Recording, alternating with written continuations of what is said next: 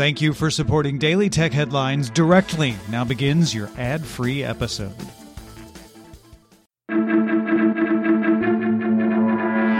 These are the Daily Tech Headlines for Tuesday, July 13th, 2021. I'm Jen Cutter. Microsoft announced its plans to acquire San Francisco security company RiskIQ, which helps businesses discover threats in networks and supply chains. It's the latest example of Microsoft wanting to be seen as serious about security. The Daily Beast reports that Microsoft worked with ISPs to visit people's houses in Brazil and elsewhere in Latin America to replace routers compromised by the TrickBot malware. TrickBot is used to run illegal operations on a botnet, including ransomware. Microsoft claimed to have cut off 94% of TrickBot's server infrastructure in 2020 ahead of the US election. France's competition authority has fined Google 500 million euros, approximately 592 million US dollars, after finding issue with how Google negotiated with news outlets over how they display news snippets in search.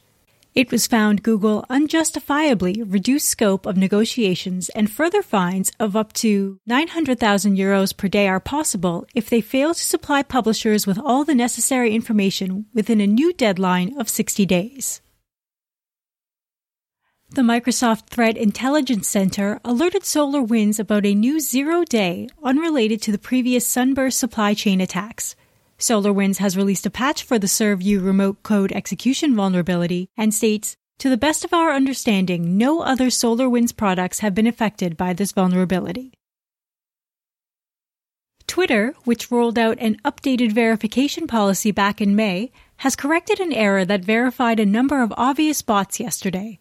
The fake accounts, which had not tweeted, had their blue checks removed and were suspended. The company states the error was due to a gap in training and will again improve verification procedures. To promote Space Jam: A New Legacy, Warner Brothers is giving away 91,000 limited edition NFTs featuring LeBron James and Looney Tunes characters. The NFTs will be distributed through Nifty's, promising a free NFT to anyone who registers an account while supplies last. Google announced the consumer focused Backup and Sync, as well as the business focused Drive file stream, will be phased out in favor of Drive for desktop. Drive will sync local files to Google Photos or Google Drive, and users of Backup and Sync and Drive file stream will be prompted to transition to Drive over the coming months. Verizon is working on a new tool to crack down on spam calls. As part of their call filter app, the new neighborhood filter tool will automatically filter out spoofed calls attempting to look local. There's also a paid tier for $3 a month with premium features like a spam risk assessment meter and access to a database with over 100 million confirmed spam numbers. Due to the ongoing global chip shortage, Chevy Tahoes and Suburbans, as well as the GMC Denali, are being built without a wireless charging feature. Purchasers will be given a $75 credit as compensation for the feature being unavailable.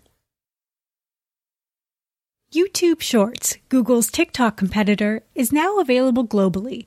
While still in beta after first launching in India and the UK, Shorts is now accessible across more than 100 countries around the world where YouTube is available. At Google's Game Developer Summit 2021, the company announced a new feature in Android 12 that will let users begin playing games before a download is finished. The company already offers Google Play Instant, which lets users try out games by playing directly in the Play Store. With the feature, Google estimates that players will be able to begin a 400 megabyte game in half the time. After a technical preview involving eight Ring cameras in the US earlier this year, Ring has now globally rolled out increased security features to 13 doorbells and cameras. This update enables end to end encryption, a choice of authenticator apps for add in login security, and CAPTCHAs to better prevent automated login attempts.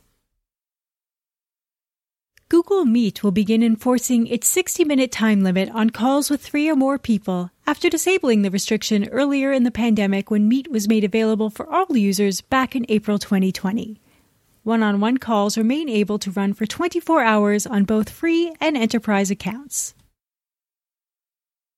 And Heritage Auctions sold a sealed copy of Super Mario 64, released in 1996 for $1.56 million. This follows the trend of rising prices for classic games, as an unopened copy of Super Mario Bros. for the NES went for $660,000 in April, and an early production run copy of The Legend of Zelda, also on Nintendo, fetched $870,000 on July 10th. For more discussion on the tech news of the day, subscribe to the Daily Tech News Show at dailytechnewsshow.com, where you can also find the show notes and links to every headline. Please remember to rate and review Daily Tech Headlines on your podcast service of choice. From everyone here at Daily Tech Headlines, thanks for listening.